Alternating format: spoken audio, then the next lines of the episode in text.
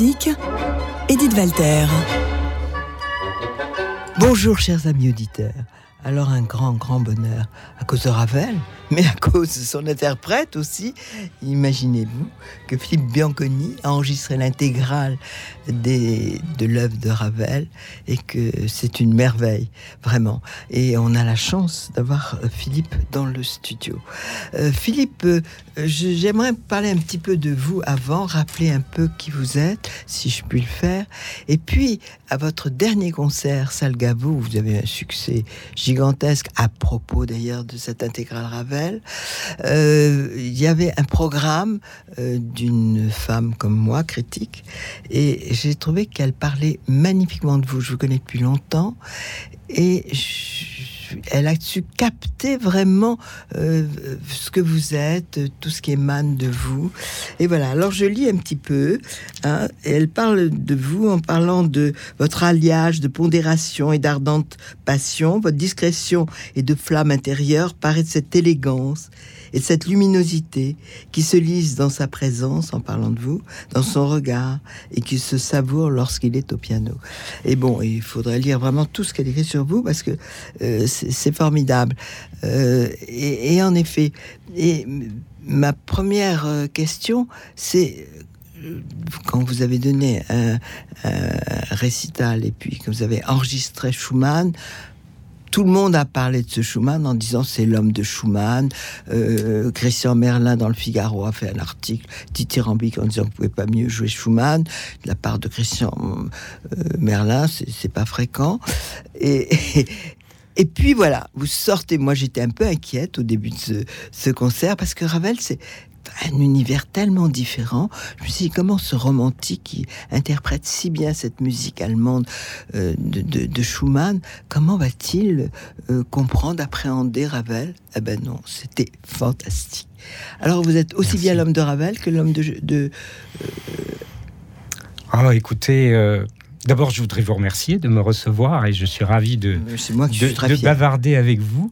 Et puis, je suis très touché euh, de, des, mots de Jenny Campello que vous avez lus tout à l'heure. Euh, alors, comment peut-on, euh, vous savez, je pense que la personnalité de tout un chacun peut avoir diverses facettes. Et si le côté en moi euh, dont parlait Jenny Campello, de cette, passion intérieure, euh, euh, parvient à, s'exprimer à travers la musique de Schumann, il est probable aussi que mon éducation française et mon tempérament, en effet, peut-être un petit peu discret, réservé, qu'on m'a même parfois un peu, un peu reproché, mm, s'adresse plutôt à un, compositeur tel que Ravel, qui était d'une pudeur immense et qui a toujours exprimé euh, tout ce qu'il avait à exprimer et parfois des choses d'une très grande profondeur. Je dirais même parfois très... Pas triste, c'est plus que ça, très grave. Très grave. mais toujours justement avec cette, avec cette très grande pudeur euh, dans la forme, euh, dans les moyens employés. Et je je me reconnais là-dedans aussi euh, beaucoup. À la limite, pour moi, ma plus grande surprise a été de, vous entendre interpréter Schumann. Parce que ce romantisme allemand, ce lyrisme, cette, expressivité, euh, bah, vraiment, vous rentrez dedans dans chaque note, dans chaque son. Et, ça, j'ai été ahuri. Et alors, être l'interprète privilégié de deux compositeurs aussi différents, c'est vraiment surprenant et rare. écoutez, tant mieux, ça me, ça me, ravit parce que je serais un peu triste d'être euh, euh, l'homme d'un seul, d'un seul, seul, univers, en tout cas, euh, de, de, de, ne pas pouvoir exprimer totalement tout ce qui est nécessaire d'exprimer lorsqu'on aborde des, des des, des, époques, des compositeurs en effet aussi différents que, que Schumann et Ravel. Euh, je pense que j'ai été, euh, comme je disais tout à l'heure, ça correspond euh, à un aspect de, mon tempérament. Et puis j'ai été nourri aussi au romantisme allemand, parce que j'ai découvert cette musique assez jeune. j'ai été dans ma folle jeunesse, comme aurait dit Debussy, follement wagnérien. Je suis toujours wagnérien d'ailleurs, mais avec un peu plus de distance maintenant. De recul. Un petit peu plus de recul. Et mm. Pour moi, Schumann, bien entendu, mais Brahms aussi, sont des compositeurs essentiels euh, j'ai eu cette extraordinaire expérience lorsque j'étais jeune de, de jouer avec euh, Herman Prey, qui était un. Vous avez ça pendant huit années, six nuits. Voilà. Avec ce, chanteur qui était un des plus grands de tous les temps. Vous avez été, vous l'avez accompagné pendant huit ans. Oui, alors j'étais pas le seul. non, toute vous faisiez autre chose. Il avait, plusieurs, euh, plusieurs pianistes qui jouaient avec lui, mais il m'a donné cette il m'a fait ce cadeau extraordinaire de, il a dû penser la même chose de vous. peut-être. Oui, mais je suis sûr. Autrement, on reste pas avec le même pendant 8 ans. Certainement, mais je pense que, enfin, je dis cadeau parce que lui euh, avait atteint la cinquantaine et moi j'avais à peine 25 ans. C'est fou. Et, c'était évidemment pour moi une expérience euh, hors du commun. Et, bien entendu, le cœur de son répertoire, c'était Schubert. Nous avons d'ailleurs enregistré les, les trois cycles de, de, de leader de Schubert. Et puis, euh, et puis Schumann, j'avais donné aussi plusieurs fois, enfin, je, l'avais accompagné dans le cycle de la Belle Maguelone de, de Brahms. Euh, oui. Et donc, euh, je pense que ça m'a nourri aussi, ça m'a fait vivre de l'intérieur. Euh, C'est-à-dire que vous en, aviez, vous en aviez la richesse intérieure. Ce qui est complètement étonnant, c'est lorsque on, voit un, être comme vous, qui est si musicien, qui est si modeste, si humble, vraiment, et, ce feu intérieur, vraiment, c'est complètement surprenant. Et on, se dit que c'est pas les gens qui sont le plus extériorisés qui sont les plus romantiques. En tout cas, pas toujours, forcément. Vrai. Alors, on, va rentrer maintenant dans l'univers de Ravel. Vous en avez déjà parlé et bien parlé. Ce que je propose, c'est qu'on écoute euh, les jeux d'eau de, Ravel et euh, les jeux d'eau de Ravel. Et puis, on, on, pourrait aussi entendre un extrait du miroir, Albarada del Grazioso, parce qu'on va écouter un certain nombre, un maximum de d'œuvres de Ravel, extraits de ce, cette intégrale. Cette intégrale sortie chez la Dolce Volta. Chez la Dolce Volta, cet éditeur extraordinaire. On écoute Ravel.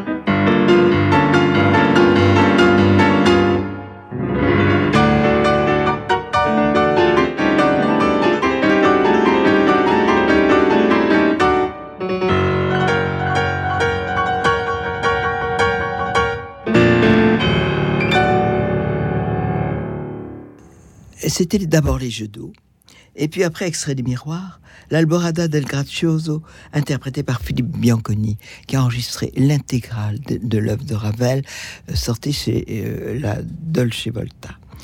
Euh, un mot pour ce, ces jeux d'eau de Ravel, cette pièce inspirée du, du bruit de l'eau, des sons musicaux que font entendre les jets d'eau, les cascades et les ruisseaux. c'est un univers totalement différent euh, de l'autre œuvre qu'on vient d'entendre, euh, de l'Alborada del Grazioso. Exactement.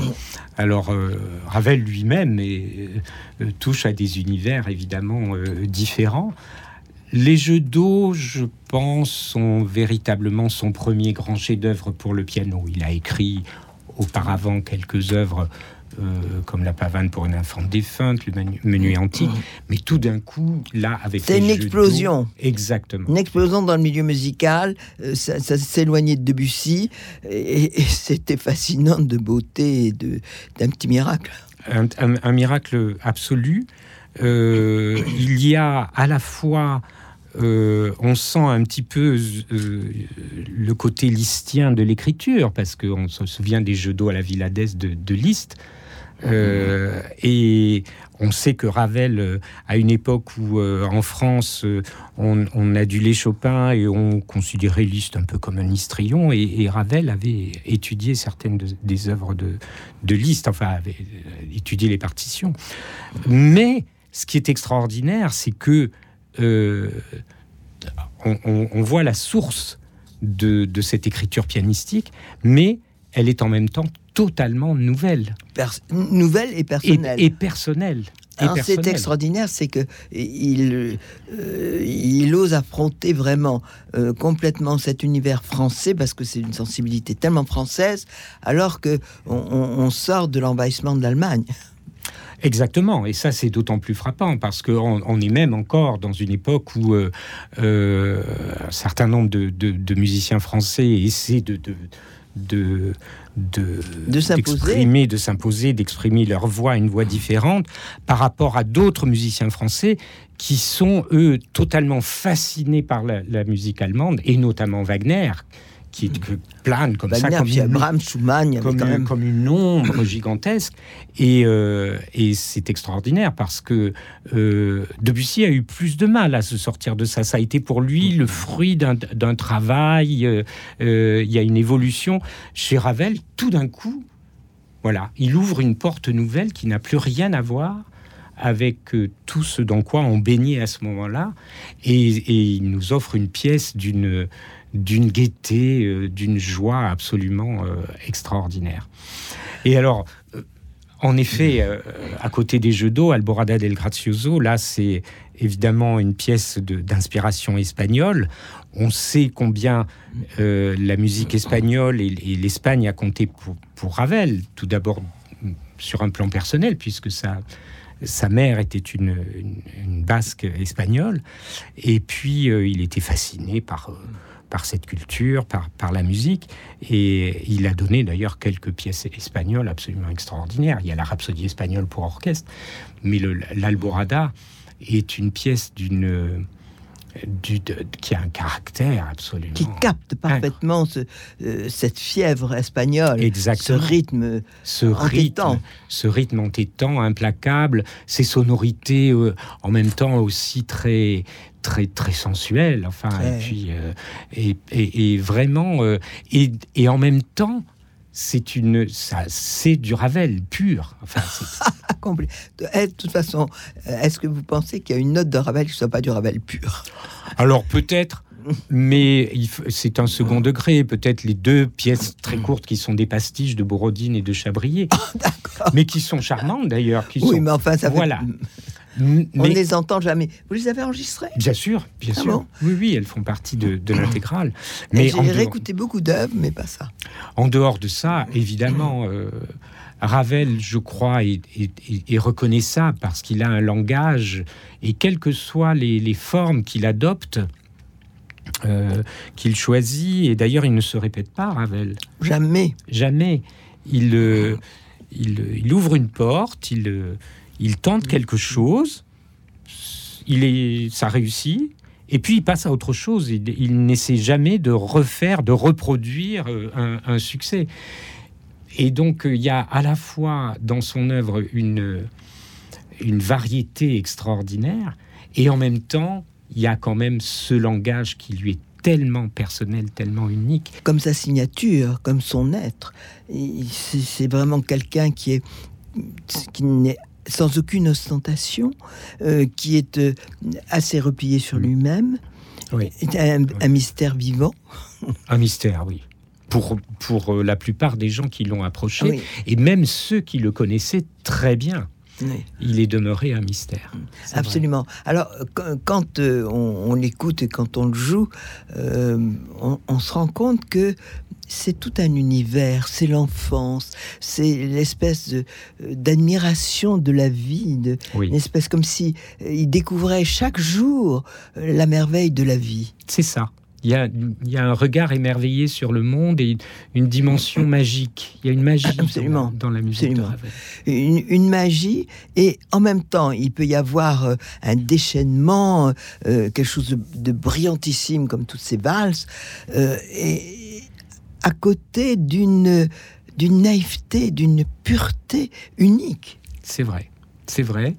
je pense que Ravel est quelqu'un qui euh, comme je le disais euh, tout à l'heure, euh, derrière une, très grande pudeur, mais ce livre, en effet, avec, une, avec beaucoup de, naïveté et de, et de candeur et, et, sans arrière-pensée. Il me fait penser à un enfant qui aurait reçu le génie d'un adulte. Oui, c'est vrai, c'est vrai. J'avais jamais pensé à ça, mais je trouve ça très joli, en effet. En effet. Alors, on dit, on reste dans la fluidité. Cet extrait de Gaspard de la Nuit, euh, peut-être un, mot bref sur euh, Gaspard de la Nuit et Ondine peut-être plus particulièrement. Et puis, je voulais vraiment qu'on entende un certain nombre d'œuvres tellement différentes les unes des autres. Je pense après qu'on pourrait enchaîner avec des extraits des valses nobles et sentimentales. Volontiers. voilà. donc, et vous êtes partout, vous êtes aussi bien dans cette ondine fluide que dans, ces, valses d'hommes et sentimentales. La valse a marqué euh, Ravel. Ah oui, oui, oui, tout à fait. Alors, vous parliez de cette fluidité d'ondine. En effet, on, retrouve un petit peu, évidemment, l'élément aquatique euh, qu'on avait dans les jeux d'eau, mais avec une écriture, euh, c'est quelques années plus tard, encore plus raffinée, si c'est possible. et plus sombre tout de même. Il y a un côté. Alors, Gaspard de la Nuit, la suite de Gaspard de la Nuit est une de ses œuvres les plus sombres, évidemment. Euh, notamment en ce qui concerne les pièces suivantes, le gibet escargot. Mais déjà, dans Ondine, euh, on est émerveillé justement par ce, cette, magie sonore absolue que, Ravel parvient à obtenir du, piano. Mais on est aussi euh, touché par euh, ce côté euh, inquiet, angoissé. Euh, qui va exploser dans les pièces suivantes de, Gaspard, mais qui est déjà là dans, dans, Ondine. En revanche, les, les, valses nobles et sentimentales, c'est un charme infini, d'une douceur de vivre. là, on est en effet dans totalement autre chose. Ça n'a plus rien à voir. Euh, même sur le plan pianistique. Enfin, c'est une écriture totalement différente. Il, suffit, même je pense que pour un néophyte, il suffit de mettre côte à côte les deux partitions ça n'a rien à voir, rien à voir. Et alors les valses nobles, évidemment, il y a un raffinement. Alors c'est il a pensé à Schubert, bien sûr. Euh, c'est une sorte d'hommage euh, un siècle après à, des suites de, de, danse de, Schubert. Et il y a ce raffinement harmonique inouï, vraiment inouï. cette sensualité aussi, ces moments de joie, des moments de nostalgie. La dernière, notamment, qui est qui est comme un, rêve euh, mélancolique et, d'une poésie absolument euh, unique. Voici alors donc Ondine, extrait de Gaspard de la Nuit, et puis extrait des valses nobles et sentimentales, modéré, très franc, assez lent, avec une expression intense, modérée. C'est Ravel et c'est Philippe Bianconi qui en est l'interprète.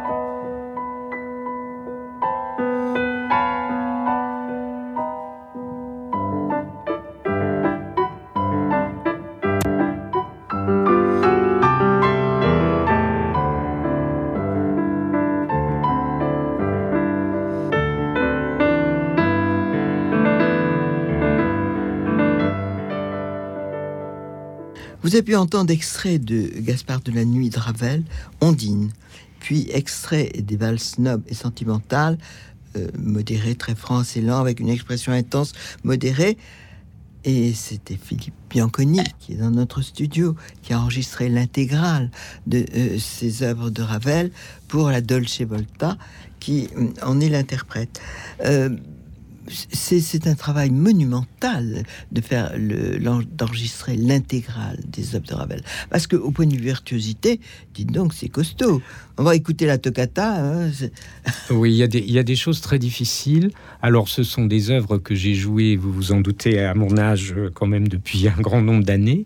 Et j'avais d'ailleurs déjà enregistré une première intégrale il y a, il y a plus de 20 ans euh, une autre maison de disques chez Lyrinx.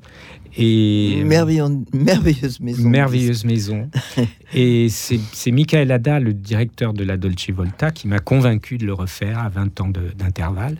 J'ai un peu hésité parce que je me suis dit, euh, après tout, est-ce que je vais vraiment, est-ce que ça, est-ce que c'est bien utile? Oh oui.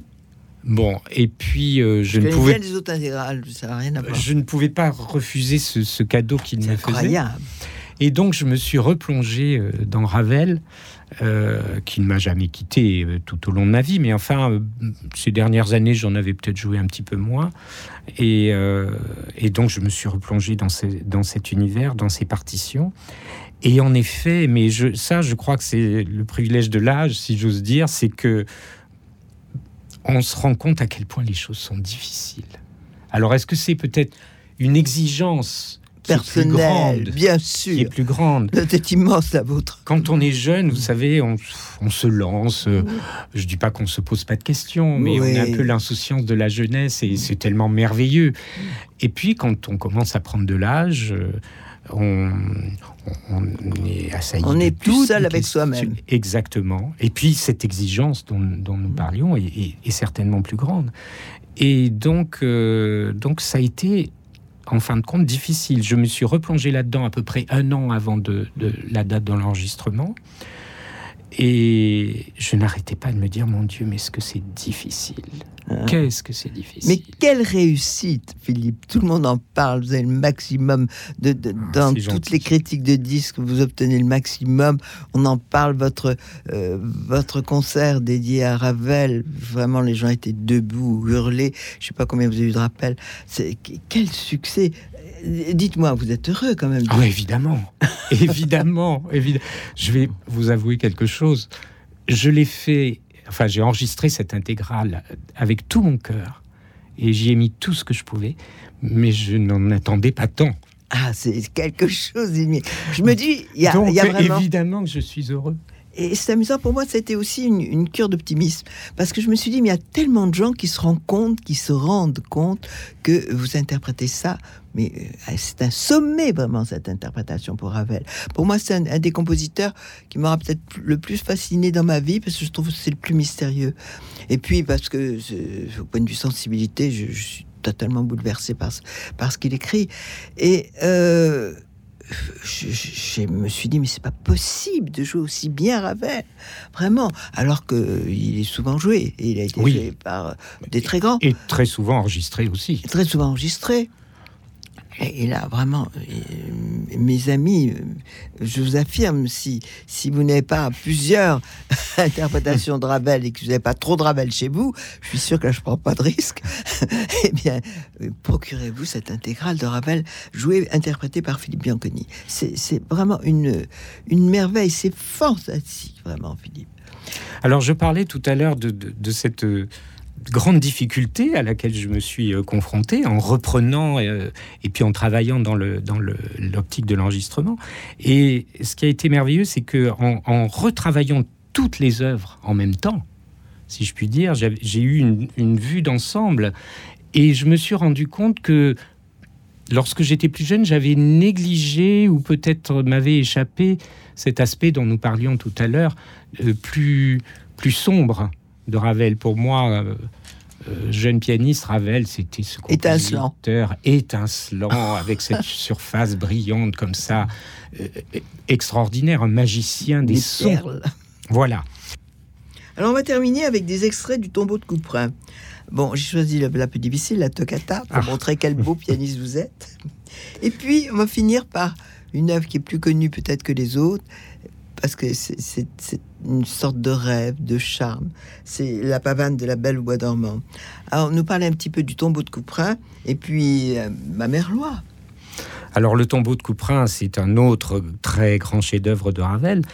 Il s'agit véritablement de sa dernière œuvre pour piano seul, euh, Ravel a vécu encore un certain nombre d'années euh, après avoir composé le tombeau de Couperin, mais il n'a plus composé pour le piano, si ce n'est les deux concertos, bien sûr, pour piano et, surtout le concerto pour la main gauche.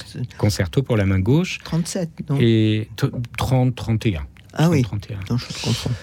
Et euh, il s'est, après le tombeau de Couperin, il s'est euh, consacré à d'autres choses, des grandes œuvres pour orchestre, euh, L'enfant et les sortilèges, euh, de, la musique de chambre, enfin.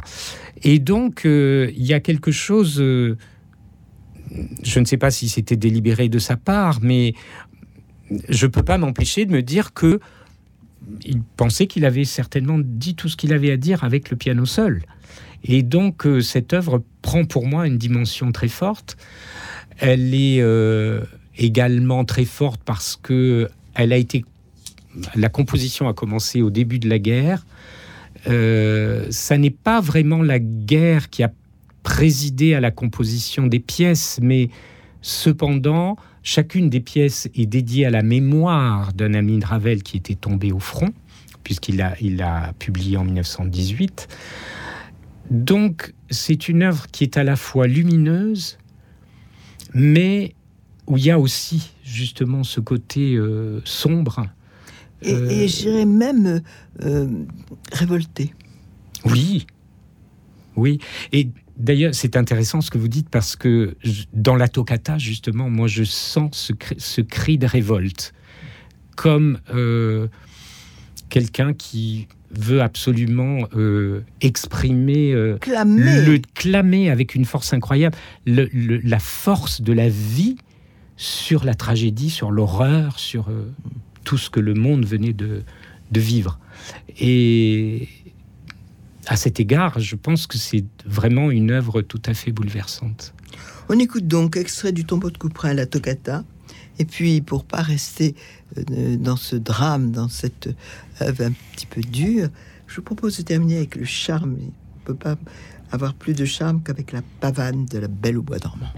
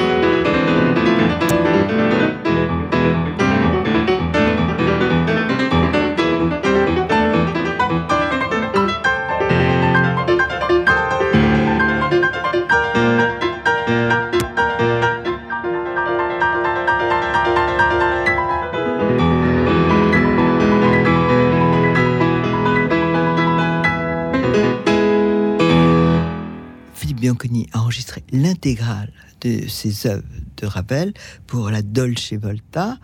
Et puis, euh, je, vous dis qu'on se quitte, mais pas vraiment, puisque vous pouvez nous réécouter en podcast pendant très longtemps. Puis moi-même, je retrouve la semaine prochaine. Au revoir.